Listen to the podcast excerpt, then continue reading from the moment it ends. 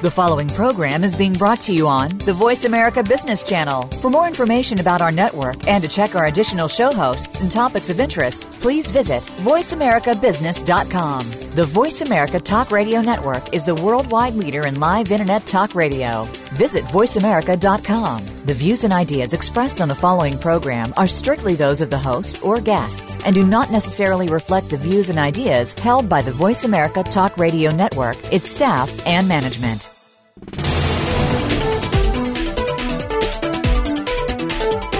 Each business is unique and operated individually of others in the same industry. What they have in common is the potential path to success. Welcome to The Second Stage with your hosts, Jeffrey Kadlic and Brendan Anderson. In today's program, we'll address the obstacles that many businesses find on that path to success and discuss what entrepreneurs and their businesses are doing to stay ahead of the curve. Now, here's Brendan Anderson and Jeffrey Kadlic. Hello, everybody. Welcome to the second stage. It's Brendan Anderson and Jeff Kadlic. So, Brendan, another good show this week. I'm really excited, and I, you know what, I have to say, I'm sorry that you missed the last show. Yeah, I feel like I've been kind of uh, MIA. Although I did enjoy vacation, Jeff. I know you find that hard to believe, uh, and I, I almost never called in, almost. So, uh, and, and actually, it was it killed me because uh, you know, I've been uh, friends with Zucker, Tom Zucker, through EO for a very long period of time. So, uh, you know, I was uh, glad you guys could hit that off, and and uh, you behaved, uh, I, I hear, I understand pretty well.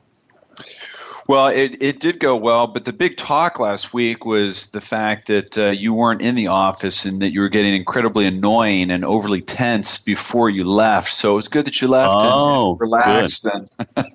good. But you know, it, it is interesting. Let me just this week I talked to a number of people who said that they're actually making their vacations a little bit longer because it does take them three or four days to decompress. And they're they are using that auto response, the email finally, because they're just like they just can't do anymore, and they really need to decompress. So they're going to do something crazy. Well, as you know, I don't know whether it was a mistake or one of those mistakes I made, made you know, kind of subliminally on purpose. But I actually told the uh, my auto responses I'd be back on August fifth. So uh, as far as I know, the people that sent me emails think I'm you know, going to take the summer off, which you know, quite frankly, probably you know, sounds like a pretty good idea. It but it's amazing, as, as, you know, uh, Jeff, that it's amazing how fast the tension returns because so we got lots of great stuff going on, and uh, and we just you know kind of as you know we uh, just did another one of our um, our first quarterly uh, strategy meeting as part of EOS, and uh, I think it went very well. It was, uh, you know, it really does set uh, set us up to uh, charge after the next ninety days. It does, and uh, you know, th- there are a lot of meetings as part of EOS, and sometimes I have to admit, and I've admitted to you that I, I, you know, feel like we should be working as opposed to strategizing. But every time we do it, I feel very, very good about the meeting. And at the end of the EOS meetings, you always rate the meetings. And of the six people that were there, uh, five were nines, and we had one ten. So everybody else agreed with uh, the, the positive nature of the meeting. Well, in my, in my, uh, I think every entrepreneur makes a com, you know, comments, I can't afford or I don't have the time to do that right now. And my standard reply is, you know, you don't have the time not to do it because it does in fact save time. And I had to chuckle, and I know this wasn't what we were going to talk about this first uh, segment, Jeff, but you know, I, I can't remember those things. Um, but I did have to chuckle. You know, it, it's uh, it's been a huge relief uh, to me. You know, you've taken over, uh, you know, the operations meetings, and to not sit in those, I thought would kill me. I mean, I literally thought would kill me. And when I was uh, going out to lunch uh, earlier, uh, you know, the, in the last couple days here, and you guys were in the meeting. I was I was happy not to be there. I got to be honest with you. and I I, this, I everyone's had the same reaction. Was I'm too busy with my own uh, to dos and rocks. I don't have time to be in that meeting. And thank God somebody else is dealing with that. And the system, you know that that system is going to get results to that meeting whether you're there or not. And I think that's yep. one of the key uh, benefits of, of running a system. But circling back to a good friend, Tom Zucker, he actually did a very good job for being an ADD entrepreneur, uh, as we lovingly say. Uh, he was very articulate, ticked off a lot of great ideas, and you know he he gave one of the highlights I thought from the call was the five factors that drive value in a process uh, that somebody like him would run, and his point was only in a process are you going to maximize value for your business. Now, there's other reasons people may not want to end up in a process, but to maximize value, a process he believes is key. And the first was buyer competition. You know, that disciplined process with multiple buyers is just like when you're selling your house, you want to have a real estate agent that throws a sign in the front yard. Same thing when, when selling a business. Um, the quality of the management team is very key to driving value for, for a business uh, you know, unique defensible niche, you know, is a fairly obvious one uh, uh, that's going to sustain themselves regardless of what part of the cycle that you're in. Uh, and low customer concentration. This is something that you and I have heard from a few people that really drives values. Just not having to rely on a handful of customers for for, and and that's typically how small companies grow, right? They Absolutely. ride the coattails of a big company. And then well, the last and, one, I'll let you ahead. do the last one, then I want to go back to customer concentration. Yeah, sure. I'm, I'm going to wait. And then the last one was organic growth and and recurring revenue. And what I always say about uh, what creates value is predictability. And I think certainly the last four of those five is about driving predictability. So go ahead. Well, I, I, you know, we see we're blessed to see about 400 small businesses a year, and uh, it's amazing how many of these small businesses do have customer concentration. And Jeff, if you think back through some of our biggest success stories and the companies that, that we've really had a lot of success with are really taking the companies with with lots of you know with one big customer and you know helping the companies create a you know a base around that. It's not a, it's not typically an exit event for the for the owners but it's helping them create the base create the process create the systems that, that then bring in one another customer another customer another customer. I mean you know uh, you know one of our one of our favorite stories to talk about the accurate group was very much that way. Had a big had one big humongous customer. You know they had some a lot of small ones too but it was it was heavily dominated probably 50% by one. And uh, the same with uh, with budco financial. I mean it was a business that that had uh, you know a lot of heavy concentration. And what we see is you've got a great management team, a great product, and, and they've built a wonderful system around one specific customer. And, and we've been able to, to kind of help them uh, or, or, give them the resources, the management, the resources to really exploit that. And and uh, so um, it's not it's not a death sentence, but you really have to do something about it because when people come in and see that you've got 30, 40, 50, 60, 70, 80% of your business with one customer, it's uh, the value is not going to be very high. So yep, yep. No, and I think that's a good point. And everything in business, and in particular our business, I as you and you I've talked about before, is about risk and return. And we feel like if we can, uh, you know, balance that risk when making a judgment call on um, on a business. Uh, with the return opportunity, and it was effective and uh, accurate and we believe it's going to be very effective ultimately in Budco. But they have uh, a great management team. They actually do have you know a lot of predictability in that business because they have years and years and years of data that suggests that this is what's going to happen on uh, yep. these particular weeks and months and so on and so forth. And there is some organic growth there uh, as well. So. Um, but yeah, customer concentration is a huge risk, but that doesn't mean it's a death sentence. To your point. Yeah, and and, and I'll go uh, you know to the uh, um, to the running a process. I think part of the reason that um, that we part of the value in running a process for an entrepreneur is their mindset. I mean, this is a this is a to bring on an equity partner or to sell a big stake in your business. Um, it, it's a huge uh, emotional period of time for that for that uh, that person. And to have an advisor there that has seen you know 10 20 30 40 100 of these transactions and explain what's coming is pretty important. And um, you know we experience that over and over again where just you know the, the, entrepreneurs really have a tough time making some of these decisions. And i think what we'll find from uh, John Warrillow is that uh, you know to get out in front of those decisions understand what's going to come prepare your business for this regardless of whether you want to sell it today or you know or sell it you know a, hundred years from now if you can live that long. Um, uh, you, these are really good things to do in advance of that. It's just it's, it, it, it increases um, your knowledge base and uh, gets you prepared for when that when that day comes. That's right. And You had mentioned the name John Warrillow, who is the guest on our show today. Uh, he and our show is the ten things to make your business more sellable. And we became aware of John Warrillow because he was the author of a book called Built to Sell: Creating a Business Can Thrive Without You and the founder of what what's called the sellability score, both of which we'll talk about um, uh, on this show. He, uh, John, will also be a part of this GrowCo, uh, uh, which is an Inc. sponsored event, Inc. magazine sponsored event. This year it's in uh, Nashville, uh, May 20th to 22nd. It's something that Brendan and I have participated in over the last few years and have gotten a lot of value out of for those business owners that are looking to grow both personally and professionally. And you get the opportunity to meet people like John, who are very confident will will will um, impress you.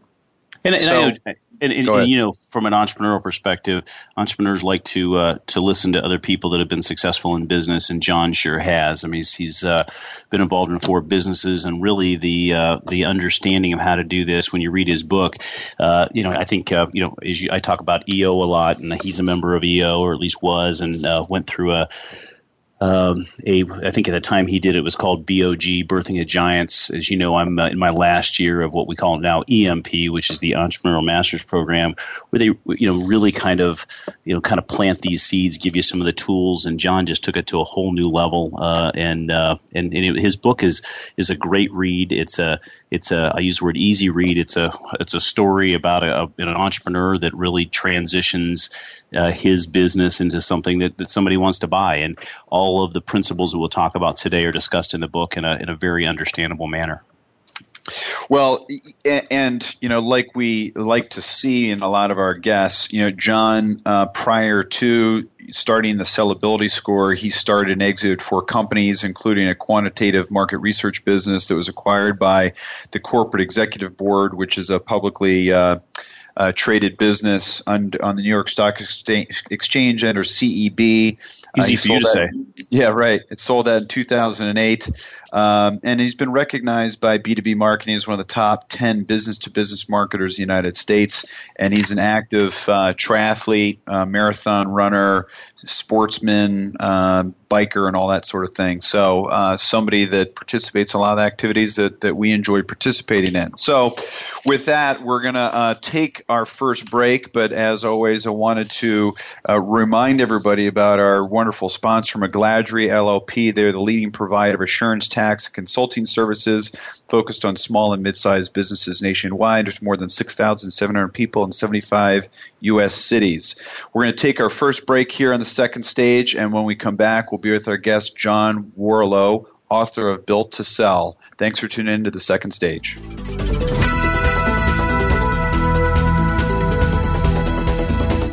This is Davis Love III, Ryder Cup captain and Team McGladrey member. McGladrey is about building relationships. That's the kind of team I want to be a part of. A team that builds deep understanding of each client's vision and unique way of doing business. The same attributes I look for in the partners I choose.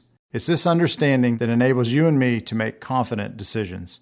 When you trust the advice you're getting, you know your next move is the right move. This is the power of being understood. This is McGladrey. Assurance Tax Consulting. These days, everyone is looking for information on staying young, healthy, and fit. The Voice America Health and Wellness Network is here to help you on your quest to better health and a better you. We talk about everything from diet, fitness, and aging to substance abuse, personal growth, mental health, and much more. Learn from our experts who cover health and wellness from traditional and holistic perspectives. Tune in to the Voice America Health and Wellness Network. Healthy living starts here. If you hear a dog barking or an angel singing, then you know that you are listening to Waking Up in America. Heard every Wednesday at 3 Pacific Time, Valerie Kirkard and all of her friends will bring you powerful and humorous discussions that raise thoughts and give you insight on how to live your life to its fullest potential. Adventure is always a must on Waking Up in America with Valerie Kirkard every Wednesday at 3 Pacific. When it comes to business, you'll find the experts here. Voice America Business Network.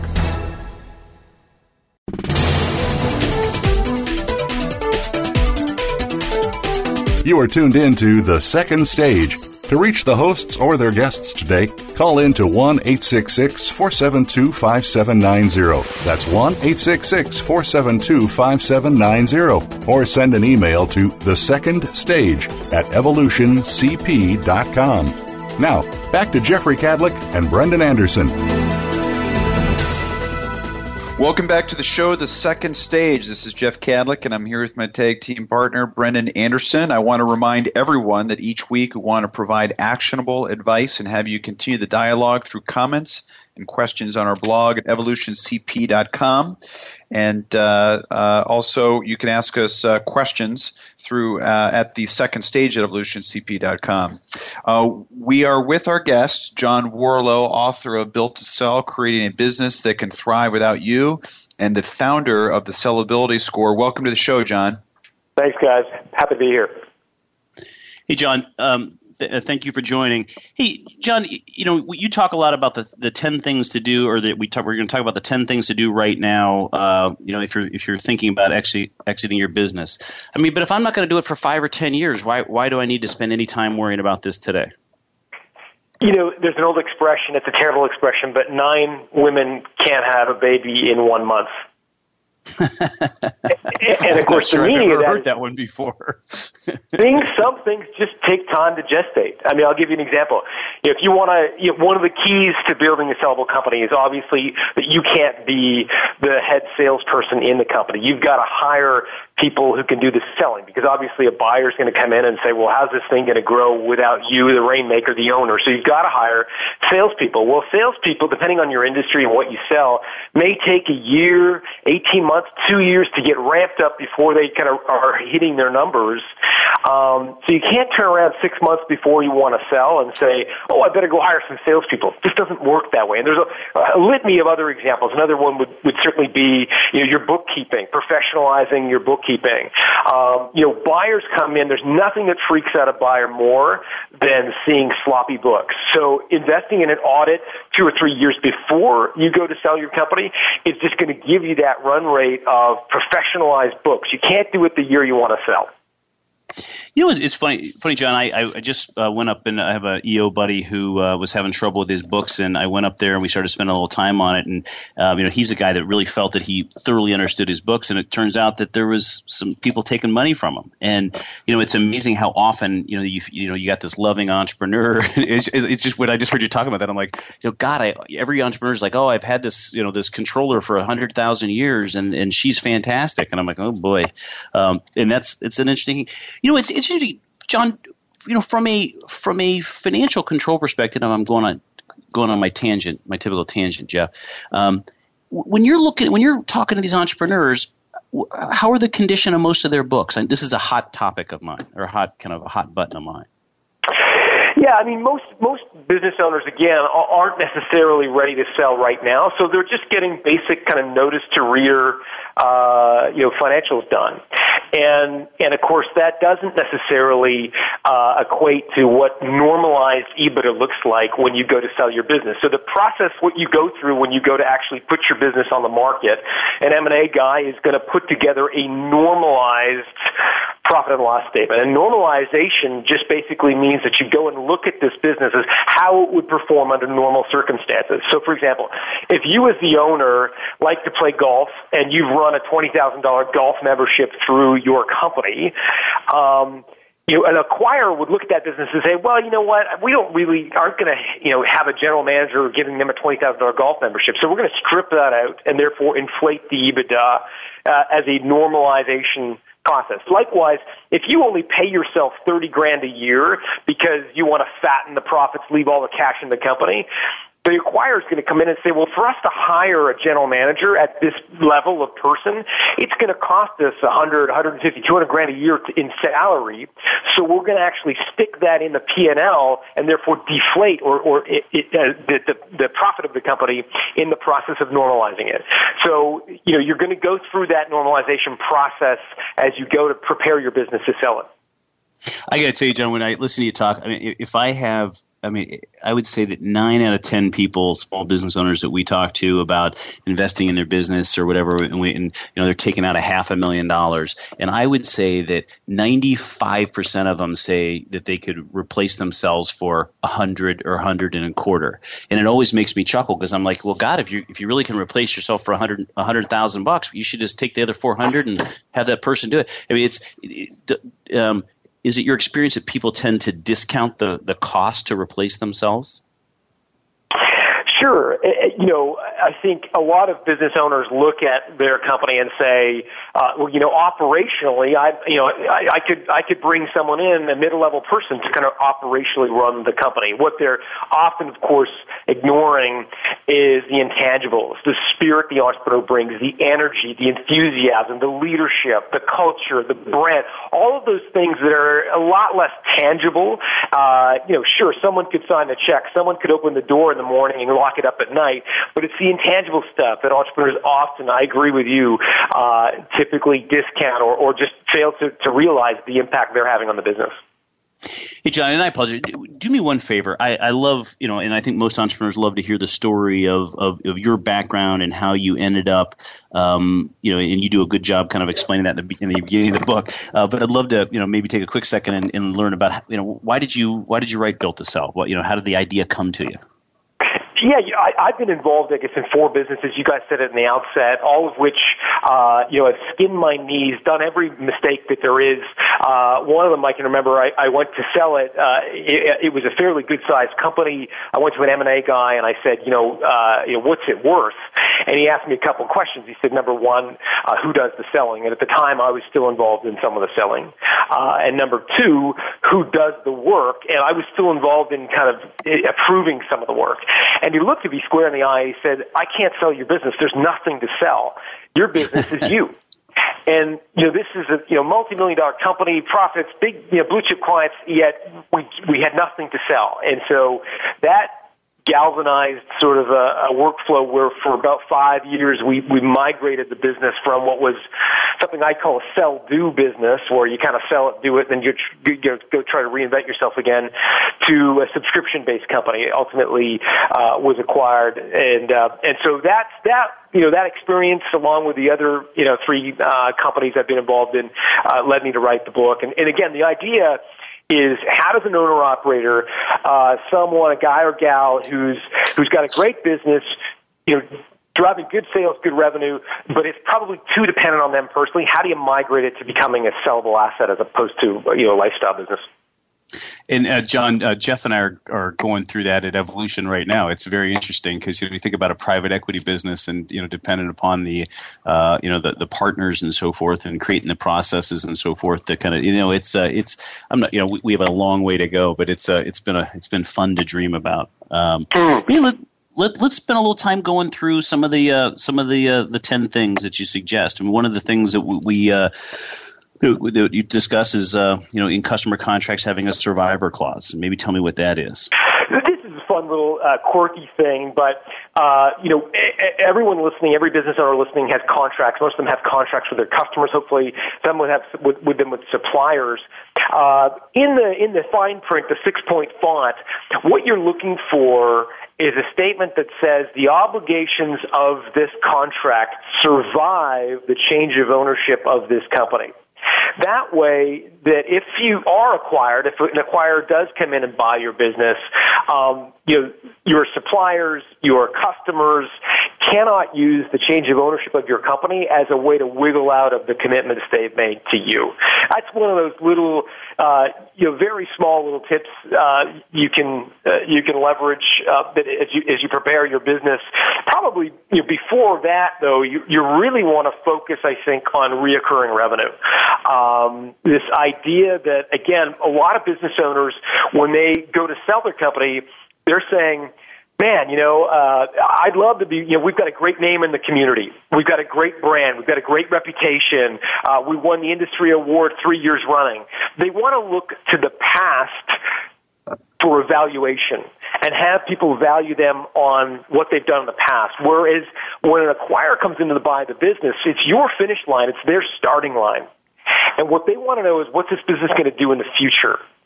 So if you can demonstrate recurring revenue through subscriptions or annuity streams, any way that you can demonstrate the business is going to continue when you ride off into the sunset, you know, that's where you're going to get the higher valuation. And maybe, and it's funny because um, you know, we we hear the term uh, recurring revenue, you know, over and over again, and we, and we obviously use it here at Evolution and and so forth. Um, you know, you do a pretty good job, and you know, a great job in your book talking about how Alex, the business owner, transitioned his business from what was you know kind of perceived as a project or kind of a specific, uh, you know, to to something that an owner could could you know could better predict the future cash flows. Maybe maybe talk about that you know transition or, or give me an example of of how that works because I think it's it's hard for a lot of entrepreneurs to grasp and as they just kind of know their traditional business. Yeah, for sure. So there's 10 different subscription models, and I happen to have them top of mind. I'm just actually finishing a manuscript on a new book that's, uh, that's, that's got me knee deep in subscription models. But there's basically 10 different, uh, different ones. I'll give you a, a couple of examples. Um, you know, one is the maintenance contract where let's say you clean carpets for in businesses, right? So if you're a carpet cleaner, you could go in, do a great job of cleaning somebody's carpet, send them an invoice, and then kind of wait for the phone to ring. And if you're like most people who run an office, you might remember if somebody, you know, if there's dog hair on the office carpet, you might remember to bring the office, you know, carpet cleaners back in, but you probably won't, and you probably wait way too long to bring them back in. Well, if you're smart, you build a maintenance contract in. So you say, look, you've got other things to worry about is how clean are your carpets, Mr. and Mrs. Business Owner. Let us do a maintenance contract with every two weeks, whenever all the, you know, when the office is closed at night, we'll come in and clean the carpets. Mosquito Squad is another great example of a company in an industry, a personal service industry, which doesn't necessarily lend itself to being on a subscription. So Mosquito Squad, if you don't know, they go spray a chemical in your backyard so you don't get mosquitoes, and they do it on a regular kind of basis. Again, you can do it on a one-off basis. Have them come in when you've got a you know dinner party you've got planned and you don't want to burn all those citronella candles, or you can hire Mosquito Squad on an annual contract that just keeps re- renewing. And the implicit agreement with the subscriber is we're giving you permission to come to our backyard and spray every two weeks. We don't have to call you. So in virtually every business, from professional services to personal services uh, to software, obviously hardware, there's a subscription model you can find. It's interesting. It, it, it, it's I, and one thing I love about like you know some of the uh, EO uh, or some of these you hang around some of these small business owners and it's how they figured out how to do that because uh, you know it, you just wouldn't think of uh, of having somebody just come spray your backyard for mosquitoes. Although when you know when you're out there, you wish that they had already done that. So uh, that's John. Maybe give me give me one. You've got the ten. Give, give me one more of your kind of favorites that maybe people uh, you know that the uh, average entrepreneur doesn't just think of right out of the gate. Sure. So, you know, if you've got a an expertise in your industry, uh, and you think you do your industry better than anybody else, um, you can set up an industry specific membership website where you share some of the insights you've learned with other people in your industry. Let me give you an example. Uh, DanceStudioOwner.com is a membership website where uh, it is run by a woman named Kathy, and, and, and Kathy and her mom know about running dance studios. They have one up in, in the northeastern United States. I think it's New Hampshire. You know, a, a small facility where they teach little kids how to do ballet dancing and jazz dancing and so forth. Well, she you know, blows all the industry metrics away. And she doesn't compete with the ballet dancing studios in the, all the other cities that she that she uh, that are out there. And so she set up a membership website where ballet dancer or dance studios can subscribe for a few hundred dollars a year for the information that they have about running a dance studio, the templates, the tools, the worksheets, the you know the industry metrics, how to do it, the kind of just add water recipe. So it's a membership website, so they get revenue off the membership website, but what they also get is information about what dance studio owners want and care about. And in many subscription models, it's the information that makes the company valuable. So valuable in the case of Dance Studio Owner that they were acquired by Revolution Dancewear, an Inc. 500 winner, one of the fastest growing, most successful dancewear companies. Kathy had run her dance studio for 40 years and never wow. received an acquisition offer. But the blog, the membership website, was five years old when it was acquired by Revolution Dancewear. Subscription companies are imminently viable, acquirable. People want them. That's great. Uh, dance studio. Yeah, yeah, it, it's yeah, awesome. and it's it's that predictability that uh, that Brendan and I, uh, I keep talking about. Uh, we are going to take another brief break here on the second stage and be back shortly to continue the topic: ten things to make your business more sellable with our guest John Warrillow, author of Built to Sell: Creating a Business That Can Thrive Without You, and the founder of the Sellability Score. Thanks for tuning into the second stage.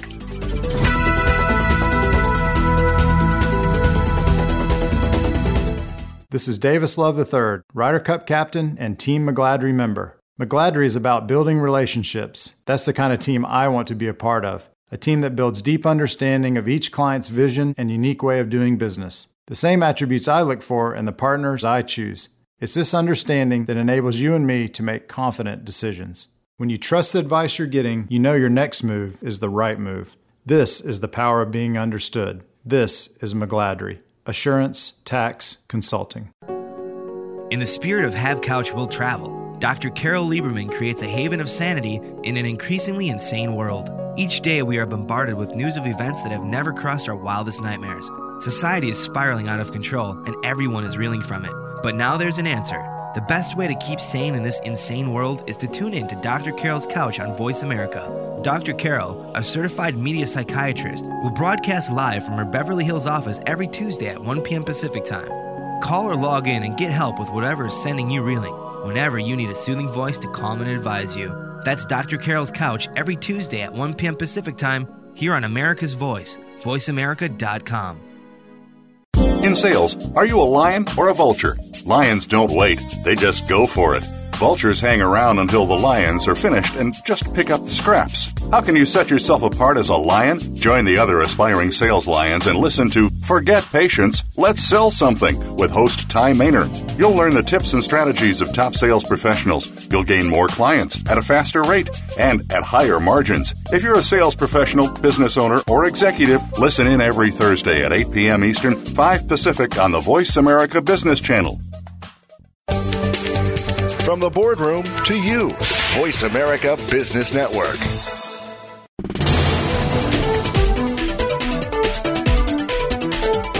You are tuned in to The Second Stage. To reach the hosts or their guests today, call in to 1 866 472 5790. That's 1 866 472 5790. Or send an email to The Second Stage at evolutioncp.com. Now, back to Jeffrey Kadlic and Brendan Anderson. Welcome back to the show, The Second Stage. This is Jeff Kadlic, and I'm here with my partner. Uh, this is our show, but it is a forum, so we're looking for input from you so that we can benefit from everyone's experience. Uh, please uh, uh, continue the conversation on our blog at evolutioncp.com or uh, send a question in on our uh, second stage email at the second stage at evolutioncp.com. We're here with our guest, John Warrillow, author of Built to Sell and the founder of the Sellability Score. Uh, hey, John, I wanted to lead in with a question about the Net Promoter Score. I was wondering if you could just tell us a little bit more about what, what that's all about. Yeah, it's a way to measure your customer satisfaction that is predictive of your future growth. And, you know, a lot of people will be listening to this saying, yeah, I know my customers. I look at them in the eye, the whites of the eye every day. I don't need to do some, you know, highfalutin customer satisfaction survey. I get it. Um, but what I'd love you to think about is that as you grow and you go past the second stage and through the second stage, I should say, you're going to stop being the direct face of your customer base and you're going to start have, relying on employees and so forth to be that front line. That's when you lose touch with your customer base. And so that triggers people to want to do a customer satisfaction survey. The problem with most customer sat surveys is that they don't predict anything. Frederick Reichheld, the guy who wrote The Loyalty Effect and done more thinking in this area than anyone else, uh, found out that, that just doing customer satisfaction surveys, the questions we usually ask have nothing to do with whether your business will likely go on and grow. When he looked at it, he discovered one question that if asked correctly, you can actually predict the future of, the, of your business because it predicts two customer behaviors. Number one, your customers will refer you. And number two, talking about reoccurring revenue, your customers will repurchase from you. And so mm-hmm. the answer to this question is the best predictor of your future growth. And the question you just need to ask your, your customers is easy. It's on a scale of 0 to 10, how likely are you to recommend this to a friend or colleague? And then you bucket your respondents into three buckets. Your promoters are your nines and tens, your passives are your sevens and eights, and your detractors are your zeros to sixes. And if you subtract your percentage of detractors from your percentage of promoters, you get your net promoter score. And so the average in the United States is 10 to 15 percent, but there are some worldwide leaders in this space. They are Harley Davidson, Google, eBay, Amazon, uh, USAA. They all achieve a north of 50 percent net promoter score. So wow. know this number because it is predictive of your future growth. And by the way, almost all of our acquirers, the people who go out and buy businesses, strategic at least, use this methodology in their own business. So if you use Rackspace to host your website, you'll get a survey every 90 days that says on a scale of 0 to 10, how likely are you to recommend us? There's a reason they're asking you that question because it predicts their future growth. That's great. Jeff, did you write that down? Yeah, I did. Good. do, you, my hand is do you sore, understand John. it? Thank you. Yeah, yeah. John, it's embarrassing. We we were writing furiously because we had no idea what it was. So uh, we, everyone, that's why we have these shows, Jeff, so we can actually potentially learn something. Possibly, yeah. we always learn something. Um, you know, John, you, there's the there's the net promoter score, and then there's then there's the your um, your uh, thing, which is the sellability um, index or the sellability score. Sure tell me the difference. Tell me, tell me what, what, tell me the difference between the two, and tell me, uh, um, you know, kind of how you came up with uh, with that. Yeah, sellability score measures the sellability of your company, and it's one of those acid tests that whether you want to sell your business in five years or twenty-five years, the ultimate acid test of a business is: would somebody walk in tomorrow and buy it? That's the acid test, I believe, of a successful business, and that's what we measure at sellabilityscore.com. What we've discovered is that those people, those businesses that achieve a sellability score of 80 or above, will typically go on to sell and get a premium of 71% over the average business that takes the sellability score. So if you're able to achieve 80%, it's a, it's a score out of 100. So if you're able to achieve a score of 80 or above, you're statistically likely to get an offer that is 71% greater than the average business. And so, you know, there are uh, eight key drivers that we look at in, that drive the sellability of your company. Uh, there are some of the ones that we've talked about already. One of them is recurring revenue. Another one we haven't spoken much about is hub and spoke. It's one of the eight key drivers, and it measures the extent to which your business is relying on you, the owner. And the hub and spoke is, is simple. If you've ever flown into O'Hare Airport in a snowstorm, you know that when a hub in a hub and spoke model breaks down, uh, the entire system breaks down. And so a hub manager is someone that insists that all communication goes through him or her. If the owner is a hub and spoke manager, it means customers have to go to the owner for approval on deals. Uh, employees have to go to the owner for permission to take a vacation. Everything goes in and out of the owner. And if that's your business, you're going to score low on hub and spoke. Whereas if you've done the inverse, you built what Michael Gerber terms you know, working on, not in your business. If you've been able to do that, uh, then you're going to score well on hub and spoke. So that's one of the eight drivers that we uh, that we measure in sellability score. But yeah, if you're able to get a score of 80 or above, uh, you're going to see a 71% of premium in the value of your company. John, I, don't want you know, I, uh, if uh, I'd love to hear a couple more of the drivers. I mean, the hub and spoke. I've never heard of it referred as hub and spoke. Quite frankly, you know, one of the things that we always have trouble with is trying to you know, explain to you you know, I, I said if I had a ten bucks for every time an, an entrepreneur told me that they were uh, that they that, that, the company could run without them, and then you get in the business and you ask the first five people who makes all the decisions, and the person says, you know, it's it's Bob. You know, when when Bob's not here, we have to text them and get the answers, and it's just you know, it's like they don't see that. They don't. Um, what what are what are some of the other things that you see as the key drivers or the in, in the in the sellability score? Yeah, one of the other eight is the Switzerland structure. And so the, the, the name, the Switzerland structure, comes from the country of Switzerland, which, as you know, has a as a, a fanatical obsession with remaining independent.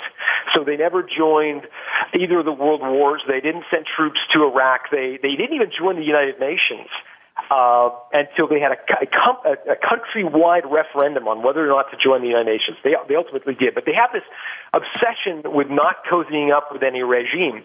And, and, and as business owners, we have to take the same obsession with independence when we think about our company and its dependence on any one customer, employee, or supplier. So think about being Switzerland. You always want to structure your business so that you're not overly dependent on a single customer, so you've got good diversification in your customer set. Number two, on any single employee, so you can't be held hostage by a single, you know, great salesperson or a great operations person or a great CTO. You've, you've got good diversity in your employee set. And third, suppliers. You don't want to be buying 90% of your supply from one supplier that can hold you ransom uh, on pricing and so forth. You, you want, to the extent that you can, diversify your supplier sources so that you're not held, uh, you know, hand, ransom to any one supplier. So the Switzerland structure is again one of the other eight. All right. You know, uh, I was I was reading through your blog as I was preparing for the show, John, and the one thing that I thought uh, might be a little out of the company's control is protecting the gross margin. I certainly appreciate your point about you know you, you don't you want to grow revenue by reducing price and and and that sort of thing. But you know sometimes in an industry you're going to get some crazy competitor in there that's trying to do it to you. And you have to try to you know protect your customers. Is there are you seeing or hearing things that people are doing out there as effective ways to to kind of manage the the risk of protecting their gross margin? Yeah, Warren Buffett talks about investing in businesses that have a deep and wide moat. Of course, he's using the analogy of a castle where you've got a protective moat around your business. And your protective moat that allows you to control your gross margins is your marketing differentiation. If, if you're, if you're responding to RFPs and you define yourself the way your industry defines itself, then you are going to get ground down to, to nothing in the way of margins. You're ultimately going to get commoditized. But if you invest in marketing and, and really make a differentiated value proposition, it triggers this domino effect where you've got pricing control because you're different. You can't buy what you sell from five other people because you've branded it. You know, you've done a really good job of that. Uh, that gives you pricing authority. You've got pricing authority. You can invest. You get more margin. You've got more margin. You can invest more in marketing. You get more differentiation. You can control your pricing even further. And it trickle this this domino effect uh, of, of being different in the marketplace. Uh, Dollar Shave Club has done a great job of differentiating you know their business. They, as you probably know, sell razor blades on subscription, and they're competing against you know Gillette and Schick or whatever the the, uh, the name of that company is. I can't say on radio, and they and they are uh, and they're differentiating themselves. But when you look under the covers of Dollar Shave Club, they're hawking somebody's blade. They, that, there's a manufacturer that they, uh, that they use, a Korean company that they use to sell those, but but they don't brand them the Korean company. They brand them Dollar Shave Club because they want to control their margins. The more control over the margins, the better pricing authority they have in the market. That's great. yeah, I know. I love it. Hey, uh, John, I, I noticed in in, uh, in one of your suggestions here, you uh, suggest to write a teaser. You know, a, a, teaser, which in, in our industry we're pretty used to, which is something that you know that a, that a uh, investment banking or, or a professional would send to potential interested parties. That kind of summarizes what the business looks like. Um, it, it's something I'd never thought about, but maybe talk about you know why somebody would you know would would start preparing their own teaser you know far in advance of of or uh, considering selling their company. Yeah, sure. and, and, what and what should be in there? What should be in the teaser? Yeah, yeah. Yeah, yeah, no, no problem. So I, I just to back up a little bit, uh, you mentioned EO in your intro. Um, I used to be a member of EO now more than a decade ago. And I remember one of the guys that used to come to our forum chapter meetings, he had this little tiny piece of paper folded up into eighths. It was just a tiny little square. He used to unfold it at each one of our forum meetings. So eventually I kind of asked him, you know, we meet once a month. So eventually I asked him, like, what's the paper? What are you writing down here? What is this thing you carry around with you in, in your pocket? And he said, oh, this is my teaser. And I said, why do you carry that around? He said, well, it just helps me think about my business through the lens of an acquirer. And so a teaser, eh, he ultimately went on to sell that business very successfully. And it, it you know, it's always stuck with me that you got to have this this lens of your business, not only operationally of how your customers would view your business, but also through the lens a supplier, or an acquirer would. And so a teaser is a one-page document that an M&A professional would send anonymously. They pull out your company name so that they wouldn't know you are, but they'd send them to potential buyers. And on the page, on the teaser, there would be some basic information about your company. So, you know, basically broadly, what industry are you in, how much revenue have you generated, you know, profit, growth rate, et cetera. And it would also go on to describe, you know, the key management team, maybe a couple trophy clients that you've got or customers, um, maybe some IP, some technology that, you know, is differentiating. It's really your brag sheet that you would put out there in the marketplace to get someone interested enough in you to sign a confidentiality agreement to learn about you in more detail. And so, you know, once you write this sheet, I think it helps you refer back to big strategic decisions in your company and say, yeah, but if we if we make this change or buy this company or you know change the way we're selling, how would you know strategic company acquire A look at our business differently if we made that decision? So it's just a fun little way you can kind of keep top of mind, even if you're selling in 10 years, you know, how would an acquirer look at my business?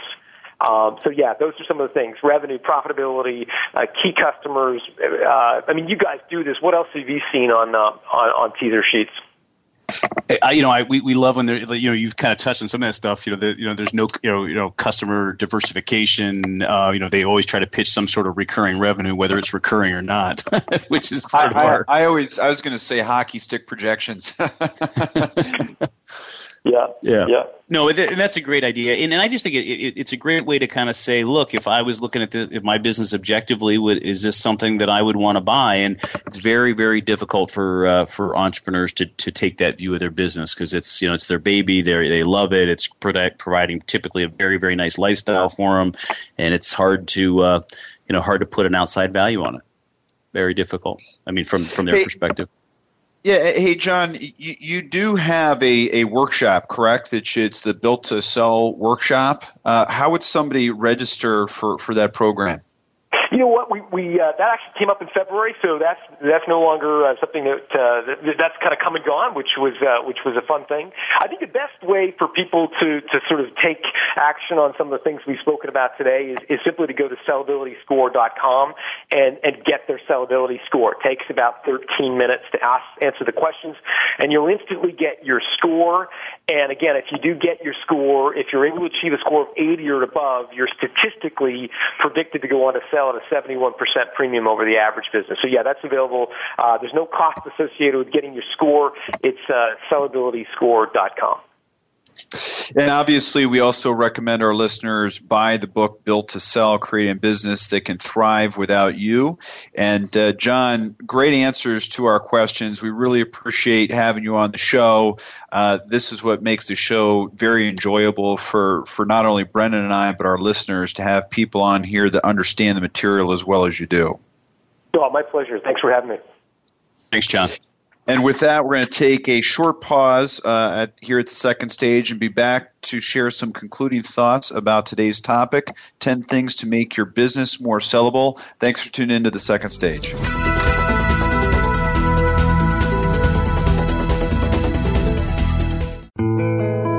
Hear a dog barking or an angel singing, then you know that you are listening to Waking Up in America. Heard every Wednesday at 3 Pacific Time, Valerie Kirkard and all of her friends will bring you powerful and humorous discussions that raise thoughts and give you insight on how to live your life to its fullest potential. Adventure is always a must on Waking Up in America with Valerie Kirkard every Wednesday at 3 Pacific.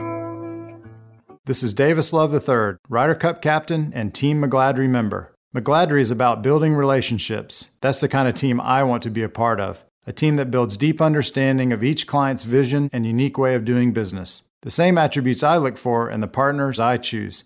It's this understanding that enables you and me to make confident decisions. When you trust the advice you're getting, you know your next move is the right move. This is the power of being understood. This is McGladrey. Assurance Tax Consulting.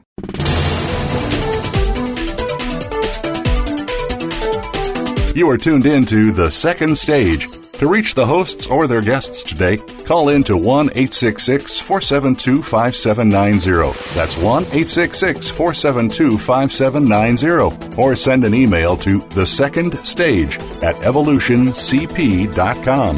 Now, back to Jeffrey Kadlic and Brendan Anderson. Welcome back to the show, The Second Stage. This is Jeff Kadlic, and I'm here with my partner, Brendan Anderson. Today's topic was 10 Things to Make Your Business More Sellable with our guest, John Warrillow, author of Built to Sell and the founder of the Sellability Score. Uh, and he had suggested there at the end of the last segment that you go to the Sellability Score website. Uh, the survey takes about 13 minutes to respond to all the questions. Uh, and if you can achieve at least an 80% uh, score on a 100 point scale, uh, that you have a high likelihood of selling your business for at least a 71% premium, which is a good premium, Brendan probably worth uh, the effort. You know, if you if you look at uh, what you think your business is worth, and if you can take that up by uh, by seventy one percent, that's that's probably decent, probably a decent investment. I don't know. You know, I guess some people have different expectations and so forth. I'll tell you, Jeff, you know, we've met uh, John um, a couple times, and um, he knows his stuff, and uh, he, he he's got a he obviously can present it extremely well. His thoughts are organized. It's a it is it's uh, it's fun to talk to him. And, and I felt like every single time we were working down an, an avenue that could almost be an entire show. Uh, I think we made it through like four or five, or probably two or three of his uh, ten um, things uh, to do right now. So please go check that out on, on his blog. And, and, and as you mentioned earlier, the, the book is a it's a very easy read. It's enjoyable, and it really does kind of put you know it, it instead of telling you what to do, it's it's a great story of how you know of how to go about doing stuff. So. Um, you know, and, and the, one of the things that we had learned about, you know, before was, you know, really a lot of these concepts, you know, came from, you know, some of the things that he's he learned just talking to entrepreneurs, and then obviously, you know, taking, seeing what others did and doing it himself, which is, you know, quite frankly, Jeff, how we learned too. So that's yeah. uh, that's great you know, and as we know, the best advice comes from those that have done it before. And he's bought and sold successfully for businesses, and then he's gone on to uh, build these other other uh, the author and built uh, or founded the sellability score, and you know, just little nuances, things that are fairly simple to do that don't cost you anything, like including the survivor clause in in customer contracts. As you and I know, when you're buying a business, particularly through an asset sale structure, getting all those contracts renegotiated is a major, major, major hassle and does put the seller in kind of a, a difficult position because now the customer has has the tiger by the tail. Not the tiger by the tail, but you know the tail by the dog, tail by the dog. And as, as like you know, a lot of times, you know, from from companies we've looked at, when you're asking a major, major, major company to change a contract, those things don't happen quickly, and you know they get. You know, sometimes it can take months. Sometimes it just doesn't happen. Sometimes the request is um, is, is is too big of a burden, and so um, and we and we face that in, in, most of the deals we look at, where where you look at a contract, you look at a think about registrations, things about licenses, and, and those sorts of things. Which in some of those things you can't do a whole lot about, but they're things that you need to be aware of. Um, you know, I I was reading through some. Uh, I was talking to some entrepreneurs today, Jeff, and just another another thing that you know that a lot of entrepreneurs will promote as a positive that you and I, quite frankly, have trouble looking at as a positive is. Um, you know, there are minority business um, enterprises and women-owned uh, enterprises and some of those things which help them get government contracts, large company contracts, and that's great for their business. But when it comes to selling the business, um, it is a huge uh, hurdle because fundamentally, uh, you know, it, it, eliminates a lot of buyers. So if you're a minority-owned business, you know, the ultimate buyer's got to be probably a minority. If you're if you're a woman-owned business, the same thing. And so it, it's you got to be aware of those things. And, and again, I have a, a friend of my uh, EO group, um, my forum group, who who uh, uses some of those uh, designations to his benefit, but uh, it does reduce the ability to sell the business someday. It, it, does, but you know, it plays to one of his points in the sellability score, which is the hub and spoke, and mm-hmm. and so that he, he, says it a different way than we've always said it, where the businesses that we uh, look at are ones that tend to still rely on the founder, where the founder's not yet independent of the business, which is what you know this hub and spoke concept that he has in his sellability score. And to your point about the minority owned women owned businesses they need to use that runway that they've got to make the businesses so that those customers stick with them regardless of the color of their skin or, or their gender so on and so forth. You know you can tell somebody like john is such an expert because you know our listeners have to realize that much of what we do on this show is just talking and conversing and with some preparation, but the, the too much preparation really ruins it. Uh, and and so I had offered that question about the gross margin, and I just loved his answer about the deep and wide and investing in you know marketing and creating a differentiated message about your product and a differentiated value proposition um, as the best way to protect your gross margin. And um, and that doesn't happen overnight. That's something that obviously we invest heavily in here at Evolution because we think we are different. We think we've got a very good value proposition, and uh, the people that we want to partner with, we want them to know all about that sort of stuff. I uh, I agree. It's uh, it's good. I mean, it's uh, in in I, I, it's funny. I when you asked the question, I, I didn't know where he would go with that, and I thought his answer was just was just right. spot on. I mean, I was kind of going, oh, God, how do you answer that question? You know, if I but the but the point is, and you know, it's funny too, Jeff. Is I you know, as you know, I, I was talking to an entrepreneur this week, and you know, they when we hear people say we have this RFP out, we have this RFP, you know, we've got you know this one's coming in June, we have this one coming in July.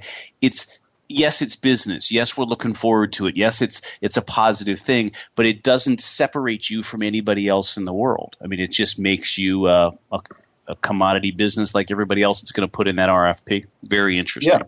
Yeah, and you know one other thing, and then we actually have to finish the show. Is this Net Promoter Score? This is something you can do, you know, pretty easily, where uh, you ranked your customers, or the customers ranked you zero to ten in terms of how likely it would refer to, you know, you as a company to one of their friends or uh, um, uh, partners, and then nine to ten was a promoter, seven to eight was passive, a zero to six was a detractor, and that you were trying to uh, obviously get a score as as high as possible, and uh, that's again that's something that you can do on your own. So we're going to shift towards the end of this show, uh, and this is your chance yeah, to shine, I'm, Brendan. I'm, I, I, I'm, I think we got to turn out the lights because the party's over. I got nothing. I swear to God, I, I'm actually on the website right now, rhyming, sell, value. I'm like, I'm, I'm a, I'm a mess, dude. I'm a mess. So uh, just all, right. uh, all I can say is, uh, is you know the, the last two shows in particular, in particular, been on this topic and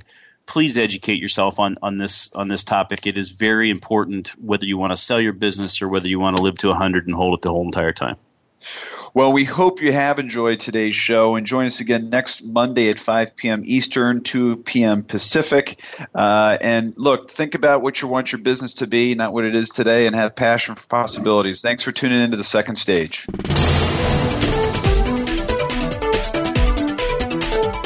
Thank you for tuning in this week to The Second Stage. Please join Jeffrey Kadlic and Brendan Anderson again next Monday afternoon at 2 p.m. Pacific Time, 5 p.m. Eastern Time on the Voice America Business Channel. And have a successful week.